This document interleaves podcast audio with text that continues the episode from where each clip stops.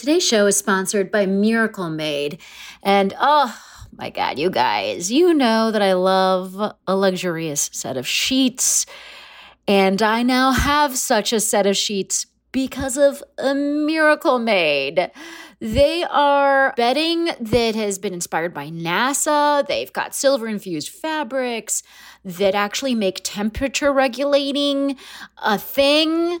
Uh, so you're not like getting too hot or too cold or whatever, you know, the whole thing that happens with your body's temperature losing its mind. Miracle Made helps with that. One of the little things that my husband particularly loves about Miracle Made is that it like doesn't have as much bacteria as regular sheets because of it's infused with this silver that prevents up to 99.7% of bacterial growth. So it leaves the sheets cleaner for longer. And then the thing for my husband is that it doesn't give him acne.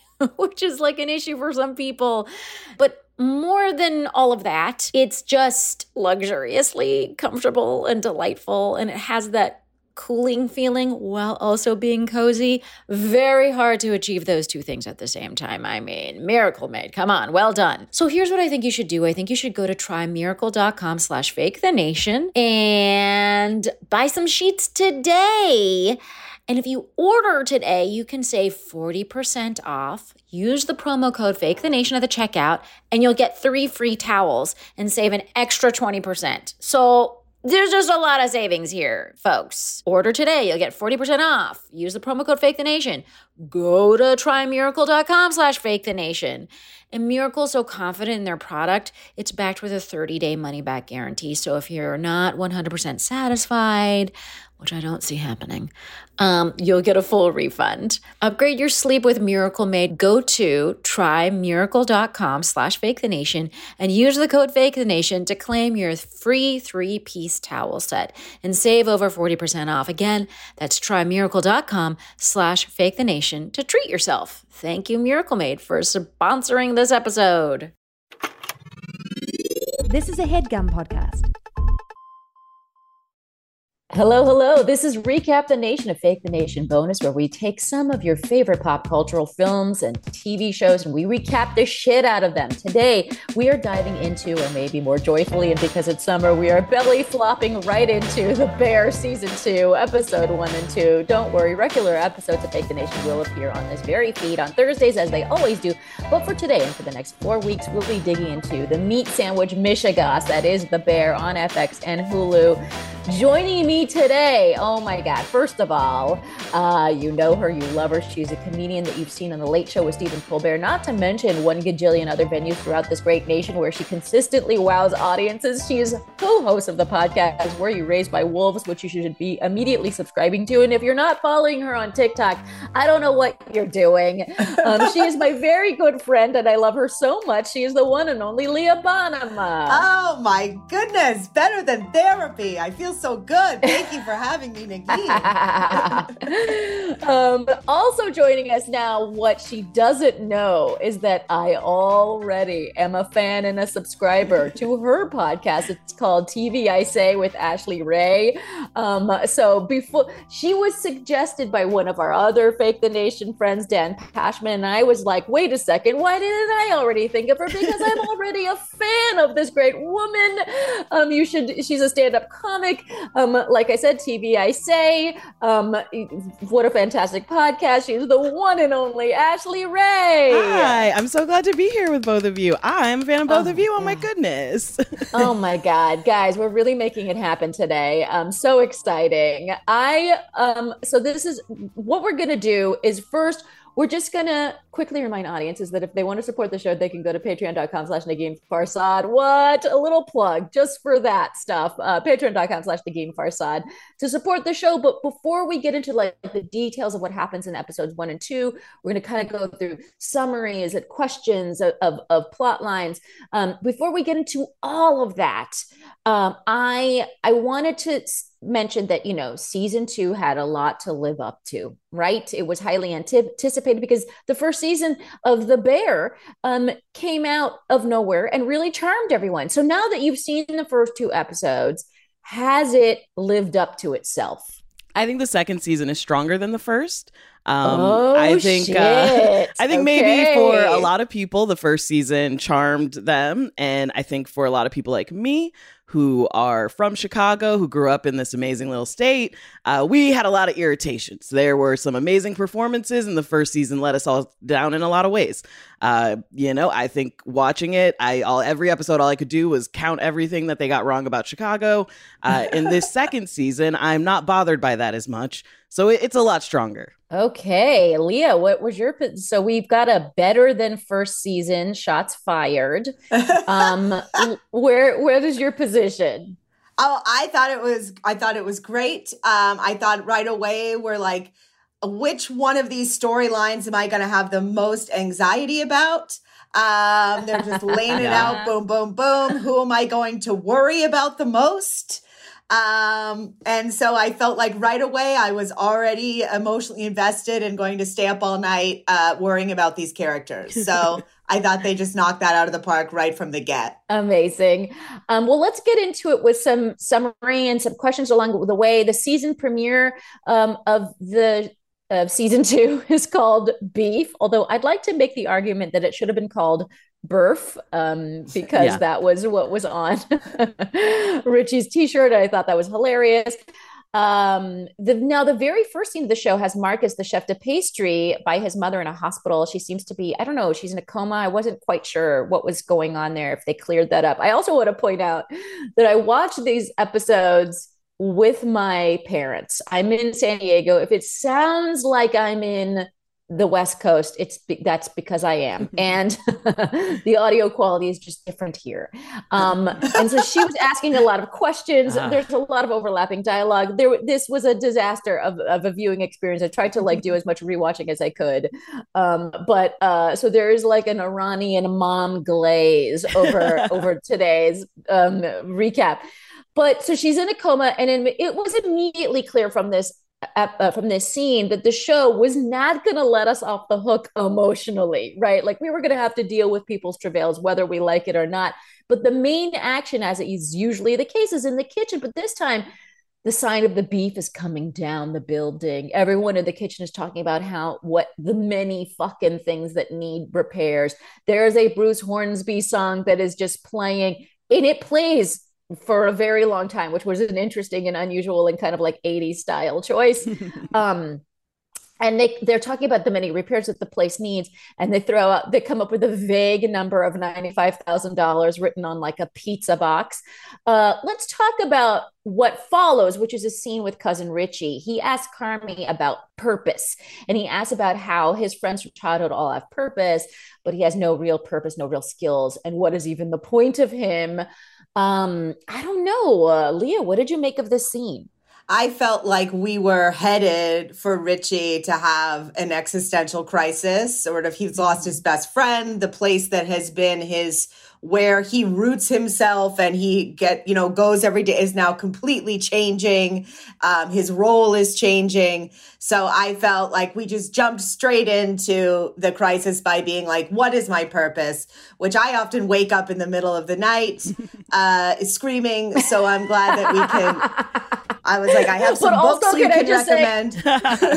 me, me and Leah's signature move when we have a bad gig is to text each other or call each other about how bad the gig was and what is even the point of stand-up comedy. Why? Why? Why? Yeah. So Why do like- we do this? Why do we do it? Why do we do this? And so I feel like the conversation where Carmy's like, "Oh, I don't have time for this," and he's like, "All right, I have Yeah. time for this." It's like, okay, because we all Like, ask okay. ourselves, "What the fuck are we doing with this these miserable life choices?" Ashley, what did you make of this scene? I, I loved it. I thought in the first season, Richie, he's really there to be the comedic relief. You know, like I, the, it is the bear is a comedy, even though you might not know that. Uh, and I think in the second season, we're finally seeing him put those walls down. He's not using humor as a defense anymore. And this is the first scene where it's like, oh, we're dealing with a new Richie who realizes, like, oh, wait, I do need to change. Like, I'm not right about everything. Like, I am confused about my purpose. And I've dated so many men who work in Chicago restaurants and very accurate, very, oh, very lost men. So I loved seeing this and see, you know, because I would have assumed like Car- uh, Carmy's going to have to push him on it and be like, hey, man, get yourself together. But seeing him come to that realization and finally realize like we have to move on. I have to like come to terms with the past and find a new way forward. It that's what really made me excited for his character this season. Yeah, it feels like oh, we're going to I mean, you know, he had he had some arc arciness in the last season. You know, we learned yeah. he had a daughter. Um, we learned um, I think he had that great line where he's talking to his daughter over the phone or something. he says, Daddy's sorry too. And it was something like, and sometimes and and and sometimes you know he just needs a little break from Taylor Swift or something like that. Um, so he's definitely the comedic relief that has stuff going on on his own end, um, but it it is very much couched in his in these like ridiculous lines that he delivers. Um, and I think it is difficult because everyone seems so pumped about this next chapter of the restaurant, right? Yeah. Like everyone is in it. Um, and he's like kind of going along with the thing. He doesn't get, probably give two shits about fine dining. You know what I mean? Yeah. um, and so it is. It is a weird, weird place for him, and it's kind of hard for someone like that to kind of find their way. And we'll get into like Tina and Ebra and these other characters and how they find their way into this transition. But it is really interesting to see him now, another moment that happens is that in an effort to lean against the wall, Sydney puts her hand through a hole in the wall that's being covered by a poster, and it's obviously clear that there are problems and expenses are mounting. Natalie, the sister who also, who they call Sugar, um, joins the crew as project manager when a wildly irritating alarm goes off, and what becomes immediately clear is, oh my god, they really need money, uh, which is when we cut to Uncle Jimmy love me some Uncle Jimmy, played by Oliver Platt. Yes. So, what do you, Ashley? What do you think about going back to Uncle Jimmy for money and the predicament that they've now that they're now putting themselves in by doing this? I, it makes a lot of sense, and I love the stakes that it adds because you know I know we can't trust that Uncle. J- I know he is plotting on their failure. He just wants to sell the lot. He's been losing money in this, so it, it you know I think is so much better than the worry of like, oh, do they go to a bank and get something with high interest loan? I love that there's gonna be some sort of element. It, it just feels very like mafia esque yeah. and shady of like we know he's going to come demanding that money earlier something's going to happen. So i love that they and also love oliver platt. So i was just happy they found a way to keep him in this season. But well, i talk to me about the shape like uh, oliver platt types in the chicago scene? Yeah. I mean uh, clearly Uncle jimmy types the Uncle Jimmy types in Chicago, it's very clear they have some like sketchy mafia connections, you know, not to stereotype Italians here, but like in Chicago, it is very always like, oh, I got a guy who can cover that. I got, I know somebody in the city who can cover that. And I believe in the first season, he's a main reason why they're like paying off the city to like get their good uh, health grade scores uh, which is not a thing we have in Chicago, actually. But anyway, uh, oh, is it not? it they is not. We do not have health grades. Aggressive. Do, do, do you have them in, in New York, California? I feel like we. Do, I feel like we do, but I honestly but haven't yeah. looked. In, in Chicago, York, it's just a pass fail. Yeah.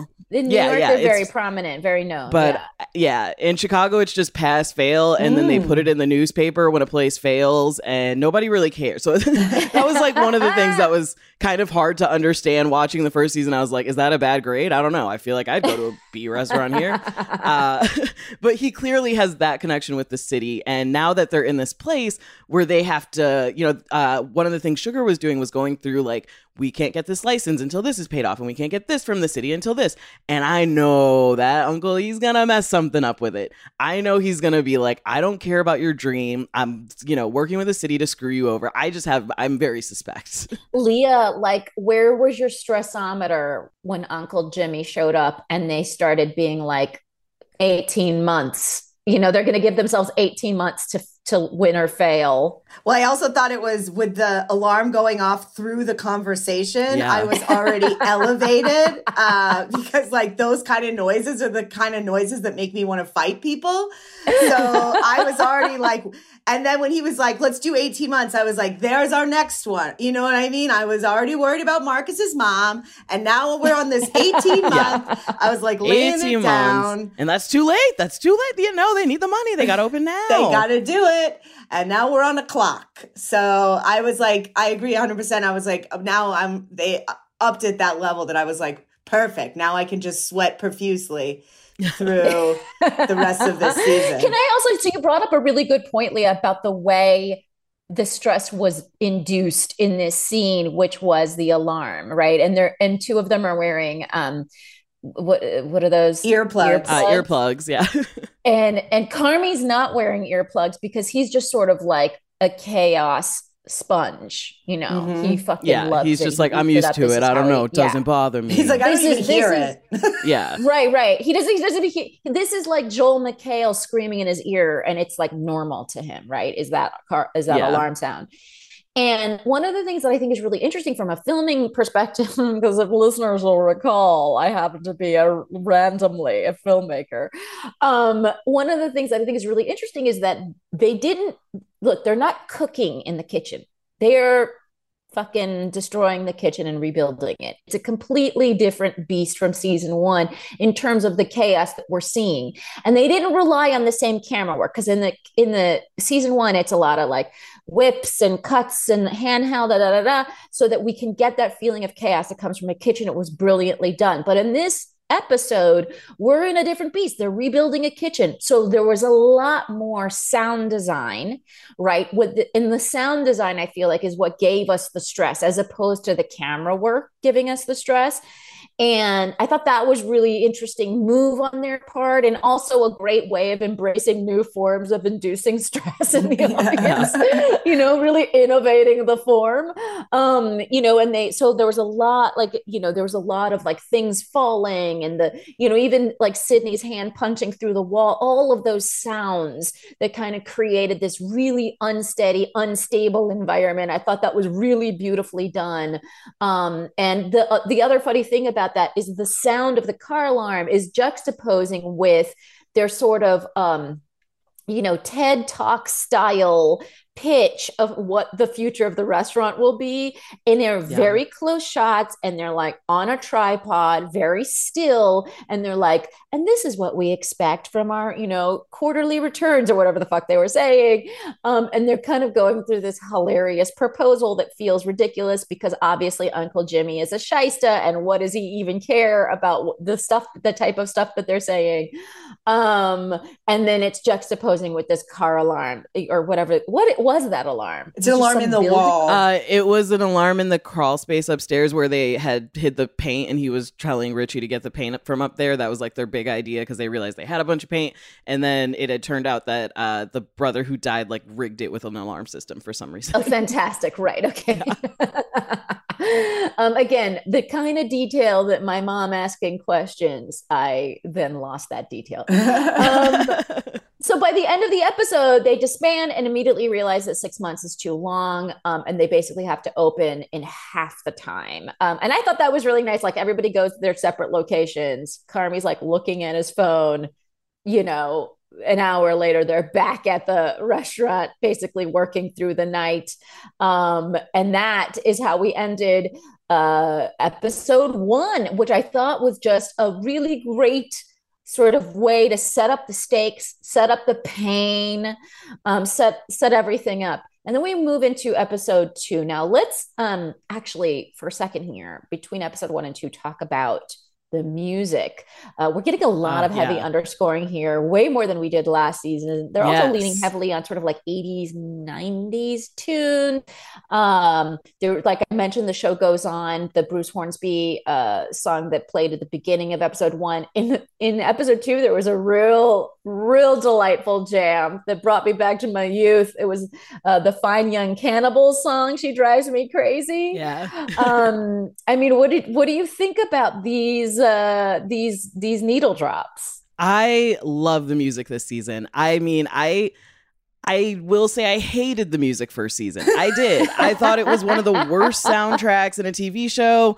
Uh, it was desperately, desperately trying to sound like Chicago, but like just missing the mark in a way that was very stereotypical. Like they think everyone here loves Wilco and Sufjan Stevens, and like Sufjan Stevens is not even from Chicago. And the song Chicago is not about Chicago, but they used it for like this big needle drop in the first season. And it just made me roll my eyes. And this season, I actually feel like they're capturing Chicago music and the sound of the city. Like you go through River North downtown, you are to hear old men blaring classic rock. We love our classic rock stations here it just felt so much more authentic, original. It sounded like the music I would, you know, hear my dad playing when we drive around the city in the car.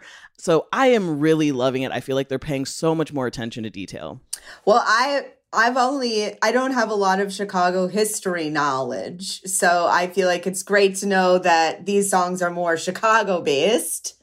Um, so I I did love the music. I didn't think about it past that. To be totally honest, I feel like I could say something, but it would be inauthentic. I was like, this right, music no, sounds no, great that's right completely here. Fine. Yeah, it's it's just interesting because it does feel like diff uh, separated apart. There separated apart from the the stuff from season one that was also a little more like early two thousands ish or something. Like it, it also felt like a di- different era. I feel like the music here sort of also captures you know, like I, have been talking about the camera work. There's a lot more like Dutch angles, slow pushes. There's yeah. some weird wipes between scenes instead of like the more common cut that we're used to. So they're like doing it like an I, you know, I'm not specifically clear on what the reference is, but it feels just as kind of like I don't know, like movie. I, am just I, I, pulling this out of my ass. I'm not sure if this is accurate, but it feels like Working Girl or whatever. Like some of these like iconic '80s movies that um that are people working. you know what I mean? Yeah. And where we see these kind of pushes and stuff like that that we don't, you know, you just don't typically see that kind of stuff like anymore. So I love seeing these like different things. Now, um, one of the things that happens in this episode is Sydney breaks it to Tina and Ebra that they're going to go to culinary school. Tina is super Ooh. into it. Now let's yeah. first talk about Tina and Sydney for a second because in the in the last episode she also asked Tina if she would be her sous chef and Tina was overjoyed and now she gets to go to culinary school. Um, what are you guys, you know, Leah, what do you think of Tina uh, in this in this episode? Well, I think we discussed when we talked about season 1 my emotional uh, obsession with Tina watching her change. And yeah. so as soon as they stepped outside and Sydney started like you could tell what the proposal was going to be yeah. I like my eyes started filling. Um, and I was sitting on the couch next yeah. to Dustin and I threw my hand up. I was like, my face is sweating. But I was like, uh, you know, and then as soon as Tina's face broke out into that smile and I oh. just, it was so beautiful. And, and that spontaneous yeah. hug. The oh, hug. God. The hug. And then when they stayed on like her picking face. Sydney up. Yeah. Yeah. and when Sydney went back in, she just, you just watched her oh, you know what I mean? It was just so, I thought that was just such a beautiful, beautiful moment and such from the arc of the first season of her sort of pride in her work and then now she feels recognized and i just thought it was so great yeah same and yeah. then now she gets to go to culinary school i mean what what do you you know ashley what do you think of this culinary I, school twist i'm really excited to see it because i think they've brought the character in this new direction you know she's telling Sydney, I love learning this stuff. I want to be here. I want to be someone that, you know, this place can rely on. And for me, a big question with her character season one was she's been working at this restaurant for so long. She clearly has a passion for like what she does in her recipes, but like what is that is it a love of cooking is it just like i got this job and now i'm here and i've been here and i don't want anything messed up and now we're saying, like, no, she does have a joy and a passion for cooking too. It just hasn't been recognized. And finally, someone like Sydney sees her. And I just like all that first season, I just was like, come on, you two, like, get some women of color solidarity. Like, come, like, you know, there aren't. Figure it out, guys. Figure yeah. it out. And, you know, they were in such opposition to each other where originally, you know, she was saying, you know, Jeff instead of chef to be like sarcastic. And then it became kind of just like, a term of endearment and fun nickname and i love that they've just like embraced that about her instead of you know trying to like be like get this right do this do this and they're like okay we get it like you want to learn we have to be willing to like teach you, give these these resources. So Sydney offering that opportunity to her, I was like, finally, she's like being seen as like a whole person rather than just another person who like works in the kitchen and is sort of like unknown. You know, the other thing I love, I mean, first of all, I love Tina. I think this this her arc is the best. It's the American dream. It's growth embodied. It's work ethic. It's professionalism with heart. Like it's all of those things that just really, really makes you root for her. And I fucking want her to yeah. win at life. Like I just want that so much for Tina. Um, and uh, and it's it's funny because it, it also feels like you know, I don't know what her background is, but it's like she seems like maybe she's like first generation or whatever, like her parents were immigrants or something like that, you know.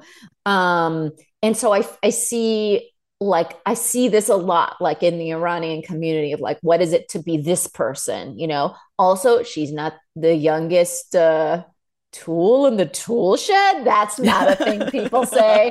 But she isn't the youngest tool in the tool shed. Um she's she's a little you know this is like a midlife change. And yeah. how exciting is it for people to be able to get a new start at that age like and in that particular socioeconomic level you know? So that's one thing i love. The other thing i love is that the show didn't make a big fucking song and dance about how they're keeping all of the employees. Like yeah. the, in an in a regular show there would have been a scene like guys it doesn't make sense for us to keep these guys. They don't have the skill you know, we can hire new people to know what they're doing or whatever. We got to fire these guys. And then an, a heroic protagonist would have been like, that's not what I believe in. I'm loyal or whatever. They would have been some cheesy fucking scene with like chattel loyalty, loyalty and all that shit. And they just bypassed all. We don't need all of that. Like they're good. They're good people. You know what I mean? And who ca- occasionally deal with like uh, mafia people. It's fine, but they're general there's some mild drug dealing that happens. Not a big deal. They're good though. You know? Yeah, and I mean, frankly, the staff they had at the at the beef made no sense for the type of restaurant it was. There is no Italian beef stand in Chicago that makes their own bakery desserts, that makes their own bread. That's not a thing. Uh, so why was Marcus there? Now they're turning into a restaurant where these people will actually uh, have jobs that are at this kind of restaurant. So really, they were set up for success in that way. right, right. Now, Leah Ebra was reticent about culinary school. And i'm can you just like do you have any theories about what's going on there? Well this is the storyline that i've decided is going to make me the most nervous because same, yes.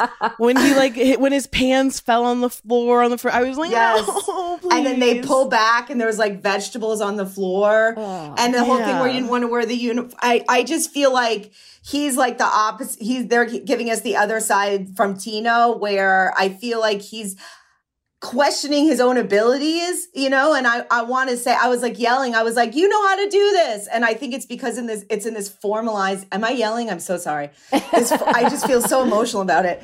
This formalized atmosphere where all of a sudden he's like, um, feeling insecure and, mm-hmm. but you're like, you know, you got this. It's just this sort of school atmosphere where I think it's and he's um I'm hoping he it is like I can do this and it's not like a thing where he gives up because he's who I feel most emotionally invested in that's where I'm really gonna have a breakdown if it doesn't work out for him um, but I, for yeah. me, I was watching it. I felt like it was insecurity. First, it seemed like he was like, I don't want to have to do this, blah, blah, blah. And then you're like, oh no, this feels like a real insecurity.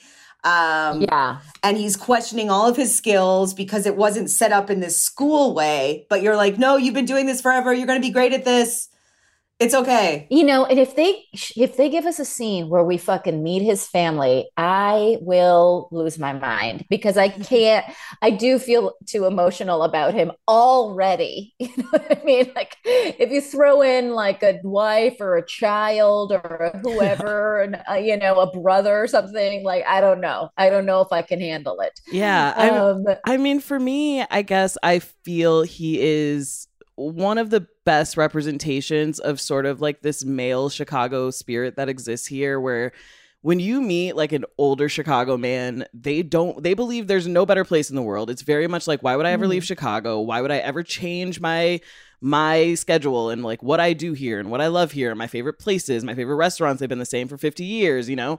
And I felt like it's that kind of resistance in a way where I think he recognizes this restaurant is becoming something new. Um, you know, at the end of the day, this is a show about an Italian beef stand that gets gentrified. True. And so part of me kind of real thought felt like he's realizing like this is a new era and I think he's realizing he doesn't want to be a part of it. Like he's learning these skills and to me it was like not so much an insecurity like not mm. wanting to mm. wear the chef uniform isn't like an insecurity but it's like a I'm happy with how I dress and how I do things in the kitchen and now you're trying to like teach teach me all these skills and it's like why I'd just rather go work at another Italian beef stand that's what I'm about so I'm curious to see how they play it off and if he does you know, stand by that in a sort of just oh, Chicago man can be so stubborn. like if, if it's just this stubbornness and a, you know, digging in of like him truly believing, you know, we're losing something by losing the beef. And is he the one character that's gonna like try to maintain that? Or if he does come around like Tina and is like, you know, I do want to be a part of this new era and this, you know, what a lot of people here will say is a new Chicago. There's a there is an old Chicago and a new Chicago and I mean, my family that lives here, they opt out on that new Chicago. You ask them if they've been to Alinea, they will go, "What is that? I don't care. If I want good food, I will just go to J and J's on, you know, on 55th." So, mm-hmm. you know, I, I am really curious to see where they go with that. I didn't think it was the uniform was insecurity. It's when they pan back and all those vegetables were on the floor, and I was like, yeah. "Oh, he's fucking up." Um, that's when I was like, "Oh no, maybe he feels bad about himself," and that's when I really got sad. Yeah. Before we get to more questions, let's just take a quick break to hear from our sponsors, and we'll be back. Today's show is sponsored by Rocket Money. Rocket Money is a personal finance app that finds and cancels your unwanted subscriptions. It monitors your spending. It helps lower your bills so that you can grow your savings. I have used Rocket Money. And you guys, honestly, I had no idea how many things I was subscribing to that I didn't want to be subscribing to. I think we all go into, we enter into subscriptions with a Pollyanna view that we're going to use as a subscription, even though it's a super obscure, you know, education educational app from Albania that d- teaches Russian math or whatever. And then you're like, I'm never going to use this. Why did I get it? I should remember to cancel it. And then you don't. And I know you guys are like me, and I know you've done this to yourselves. And guess what? 75% of people have subscriptions that they've forgotten about. So we're all in this bucket. And I think paying for that stuff is so angering, and Rocket Money is there to help because basically Rocket Money shows you, hey, look at this is what all the things you are subscribed to.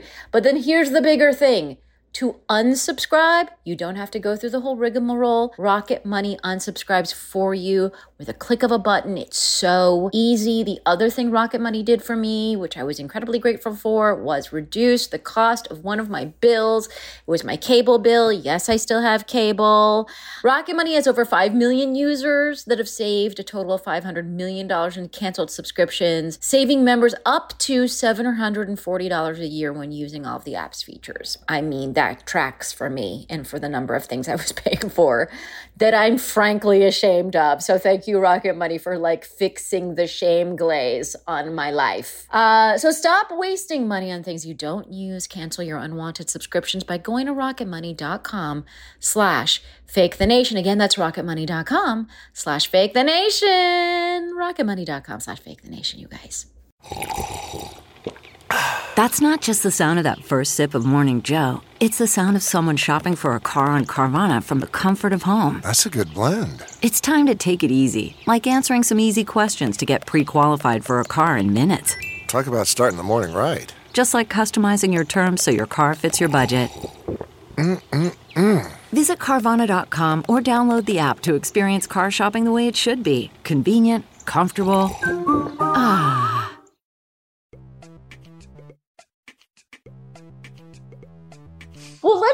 About Sydney Michelin stars and Sydney's mom's birthday. Mm. Um, mm-hmm. so we've set Sydney up as like, you know, someone who now really wants Michelin stars. She wants at least one star out of this venture.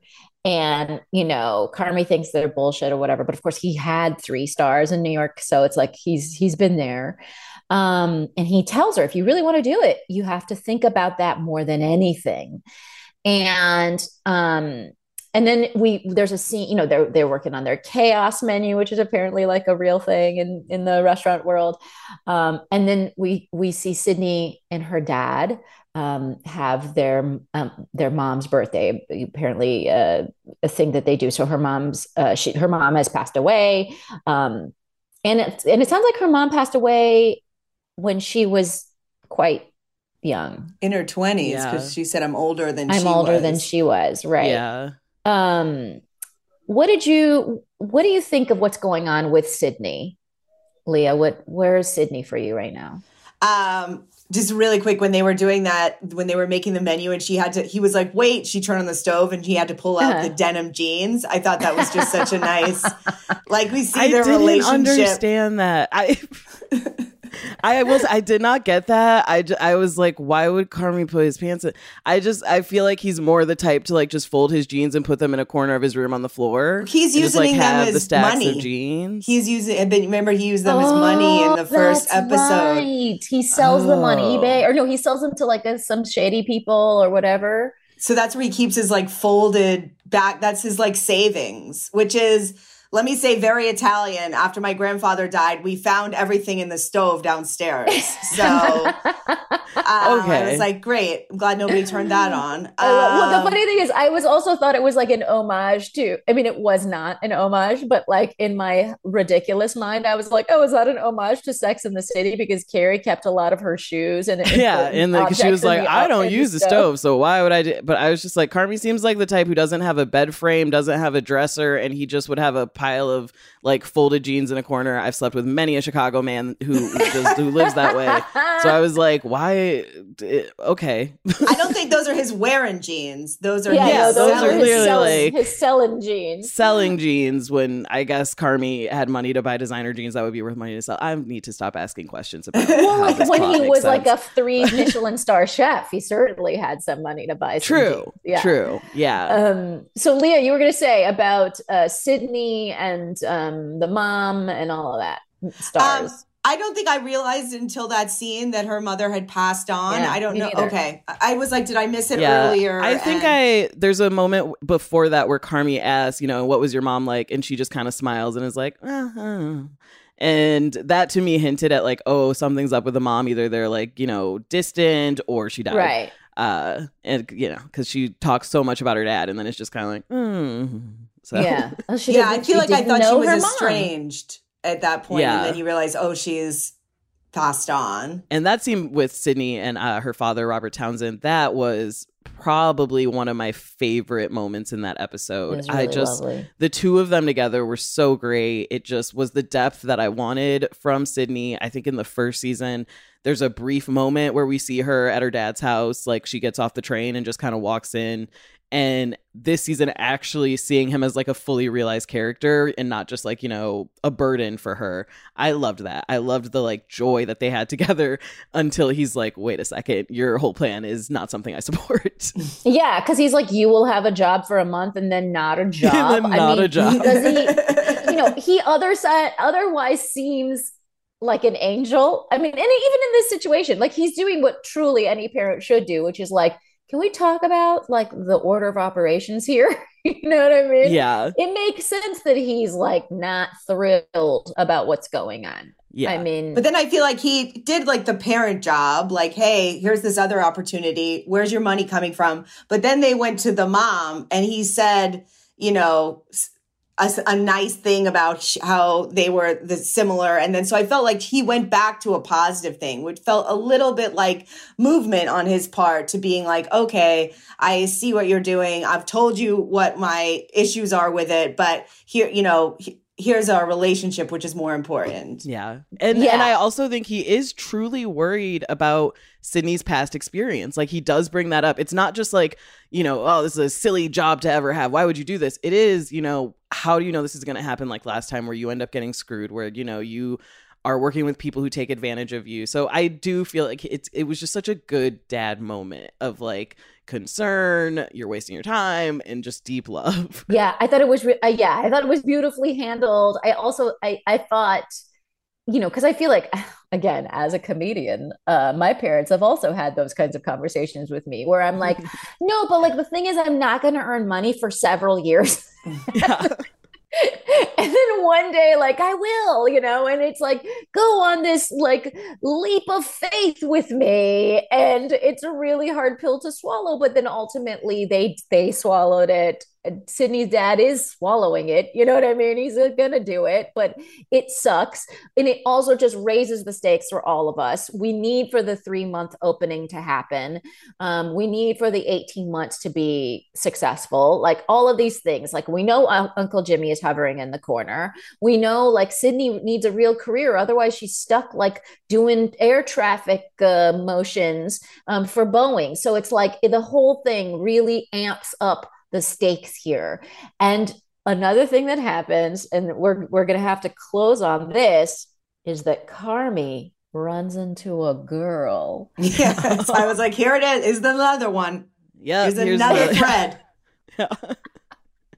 Yeah. he, yes. I mean, I was like, girls? Like, I, it, it- season one was so devoid of Carmy having anything for anyone at all that it felt insane for the first beat. You know, um, what did you what did you think of the running into a girl? I I mean I mean I want to see obviously Jeremy Allen White is incredibly hot and I would like to see him in as many situations as possible where he gets to be hot, have his shirt off. So if that's where this Mhm. leads, I'm all about it.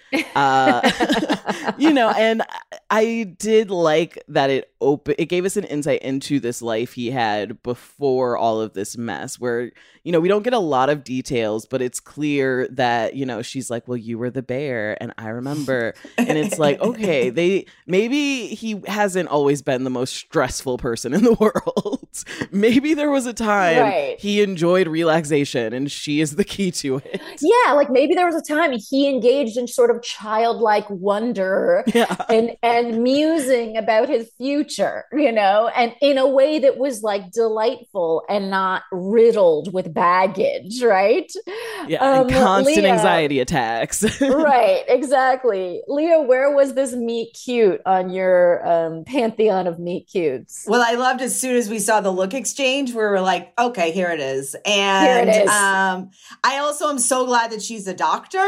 I feel like um that way they're both gonna have equally as stressful schedules, which I think is a good relationship. You know what I mean? You gotta have Yeah. somebody who also has their own thing going on Yeah. and is very busy. So Yes. um, I was very happy about the occupation choice for our uh, love interest, and I agree one hundred percent. As many opportunities, obviously, I he's a whole person. I appreciate his personality, but as many opportunities to see this man be hot, uh, I'm all about it.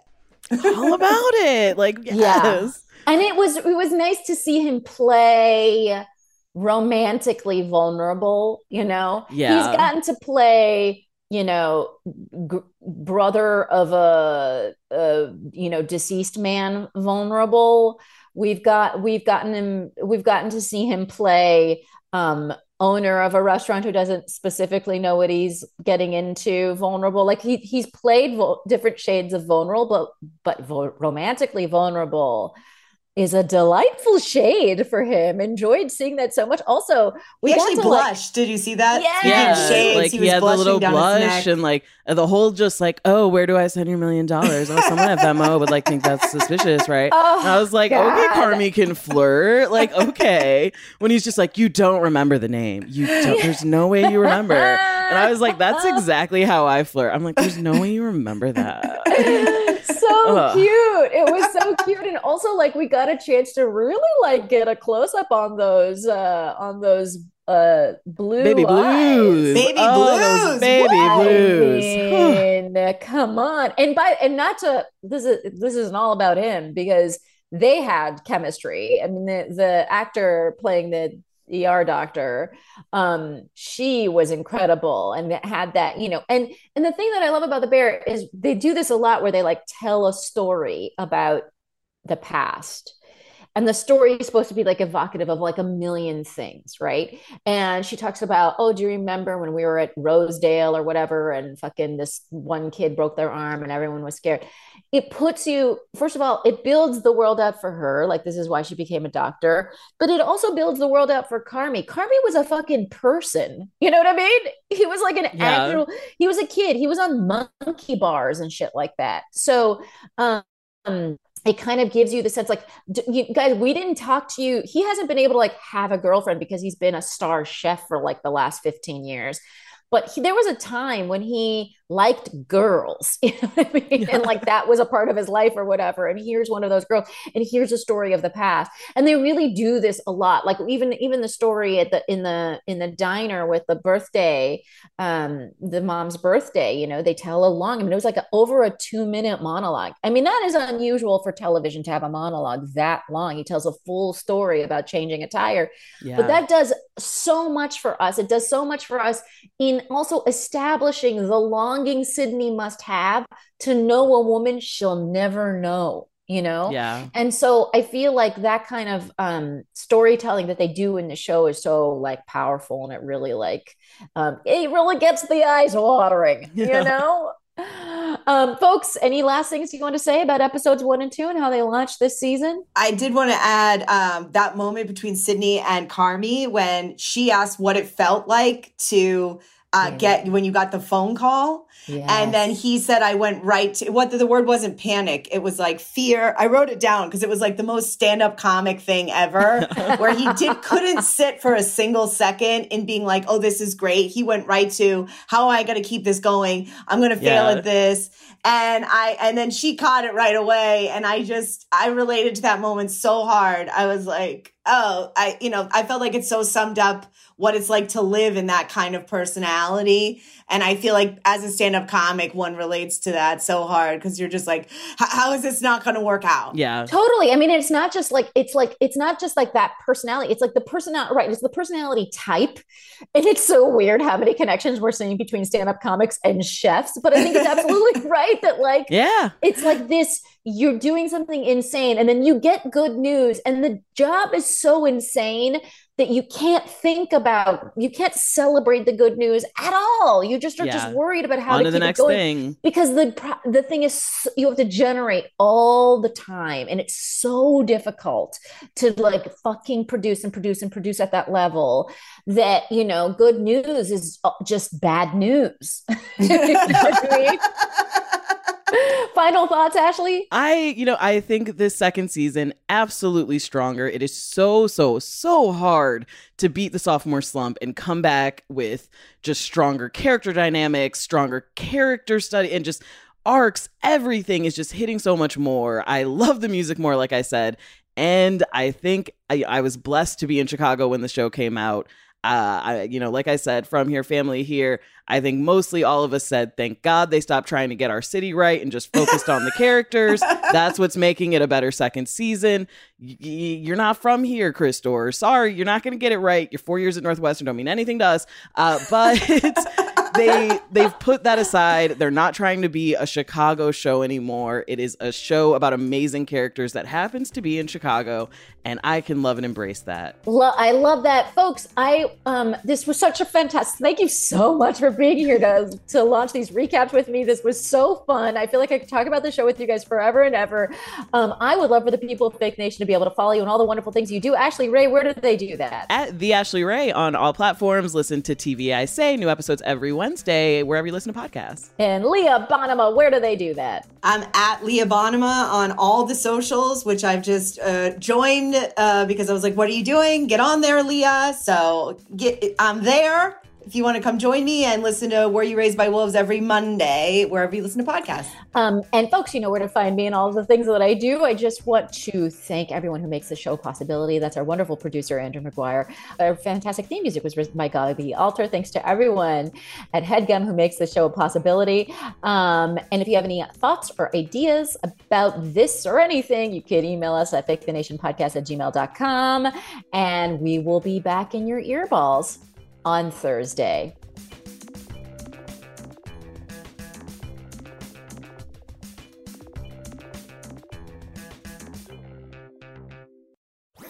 That was a headgum podcast.